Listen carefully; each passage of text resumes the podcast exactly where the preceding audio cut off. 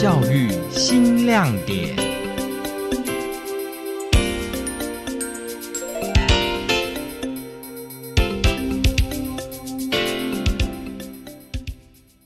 这有点东西像是兴趣，然后培养出一种情感，然后如果你要少做了它，就觉得生活好像缺少了一部分这样子。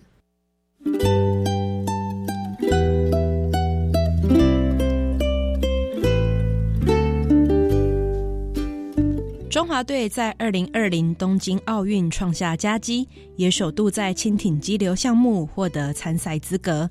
张竹涵是台湾第一位出战奥运的轻艇选手，他同时也是台中市四育国中的轻艇教练，奋力划桨，在选手与教练两种身份之间保持平衡。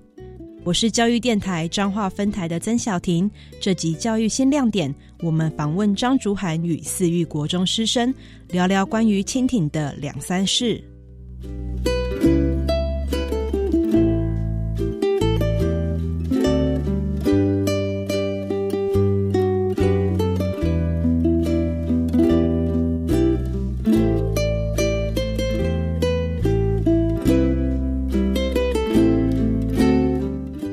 涵国小时受到实习老师的青睐，开始接触蜻蜓，从此一头栽进与水共存的世界。早年蜻蜓运动尚未普及，张竹涵为了寻找训练资源，全家多次搬迁，劳心劳累之余，不免萌生放弃的念头。所幸一次契机，让他回到母校台中教育大学附设实验国民小学任教，得到意想不到的收获。张竹涵说。其实中间有一度，我也因为环境啊，然后加上自己可能挫败，所以就后来又打算不滑。可是后来因为回到我原本的小学去教小朋友如何划船，然后在他们身上看到我以前为什么要划船那种初心，找回自己为何热爱蜻蜓这个项目，然后又继续努力奋斗下来。经过多年坚持，张竹涵在二零一四仁川亚运轻艇激流标杆项目获得银牌。并且在二零一八雅加达亚运继续获得铜牌，最终成功进军二零二零东京奥运，成为台湾第一位出赛奥运的轻艇选手，一圆儿时的梦想，也达成与恩师的约定。张竹涵说：“对我来说，是我完成人生中一部分，也是对我一个教练，也是完成对他的承诺。这样子，我以前有个教练李荣恩。”他是一个非常无私的教练啊！其实他不是只有帮助台中市而已，就是他在整个台湾界的推广，他是一个很尽心尽力的一个教练。那后来因为忙碌，然后导致脑溢血，然后过世。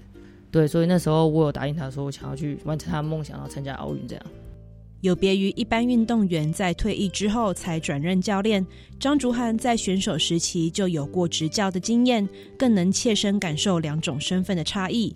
就像划船一样，他迎接一个又一个浪头，学着在斜杠人生里保持平衡，并且传承所学。张竹涵说：“当选手很幸福，因为其实你就不用烦恼太多，只要把自己做好，然后训练好，比赛拿出成绩，然后教练讲什么你就做什么，努力去做。教练带不可能只带一位选手，要用不同的方式去鼓励，那用不同方式去教导他们，他们才能理解你在讲什么。”有时候不是只有教导他如何训练，还有一些平常的生活品性跟态度，这种是一个非常重要的东西。不管你走到哪里，这是送幼一辈子的。民国一百零九年起，张竹涵在台中市四育国中担任轻艇专任教练。四育国中学务主任胡迪超观察张竹涵与学生互动良好，深受欢迎。他说：“那么甚至有一些快要毕业的学生说，哦，教练教法真棒，他都想要留级一年，现在还在继续练。”真的有好几个学生这样子表示。学生徐应芷也说：“我觉得他练习的时候都不会偷懒，然后都很认真，讲话很幽默又很有趣，他这个态度值得我们学习。”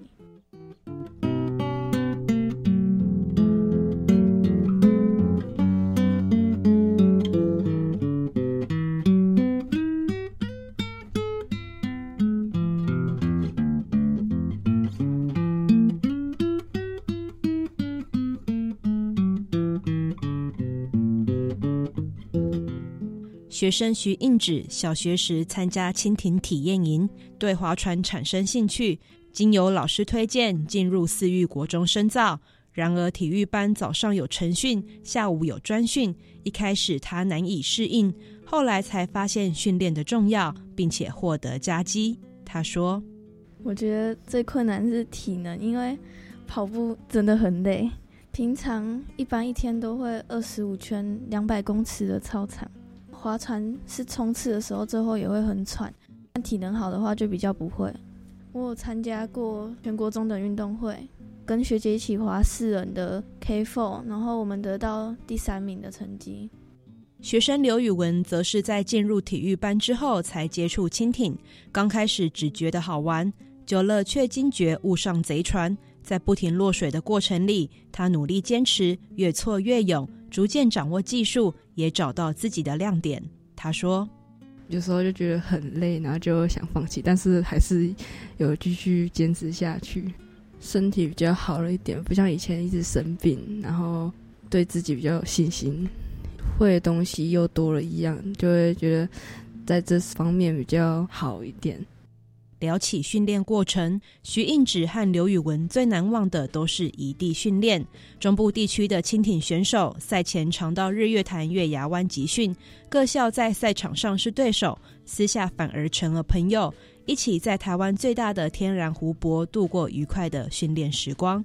刘宇文说：“印象最深刻的就是在日月潭帆船，没有人救我，就别的国中的划船来救我上岸，认识，就是常常见面就会教练好，那就越熟。台湾四面环海，河川众多，水上运动却不发达。除了法规上的限制，更多是基于恐惧而不敢尝试。”张竹涵认为，正是因为不了解，才更需要去亲近。蜻蜓的入门课程就是教导学生辨识水性，学会与水共存。他说：“其实我们这边都会教一些非常基本的常识，就是你如何判断河水，那如何预防，然后哪些是不能去的，哪些是可以去的，然后基本的自救这些能力都有教。这种东西有时候讲。”大人跟小孩其实没有那么在意，尤其是出游玩的时候。但我们从小如果培养他这些知识的话，久而久之他就知道这个溪是不能触碰的。近年，台中市轻艇运动的发展越来越蓬勃，陆续有学校招收蜻蜓专长的学生。就像四育国中会从信义国小招募学生，其他高中也开始对四育国中的学生递出橄榄枝。学务主任胡迪超说。一方面是蓝海，那一方面我们距离练习的康桥很近。当时的局里也认为说，我们适合做这个发展的一个中心学校。啊，那时候我们配合的学校应该有信义国小。我们就是那个惠文高中，他会专门设这个后端的一个班级。新大附中他们也会增设这方面来收学生。那高中去他们在台中的话，会到台中教育大学啊，他一系列的一个升学管道。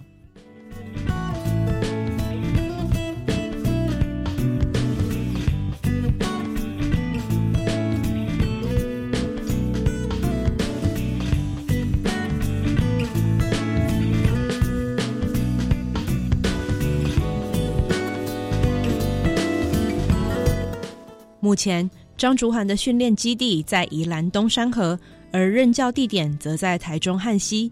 身兼选手与教练的他，每周必须奔波大半个台湾来回。虽然辛苦，但是他甘之如饴，认为运动好处多多，值得让人继续付出。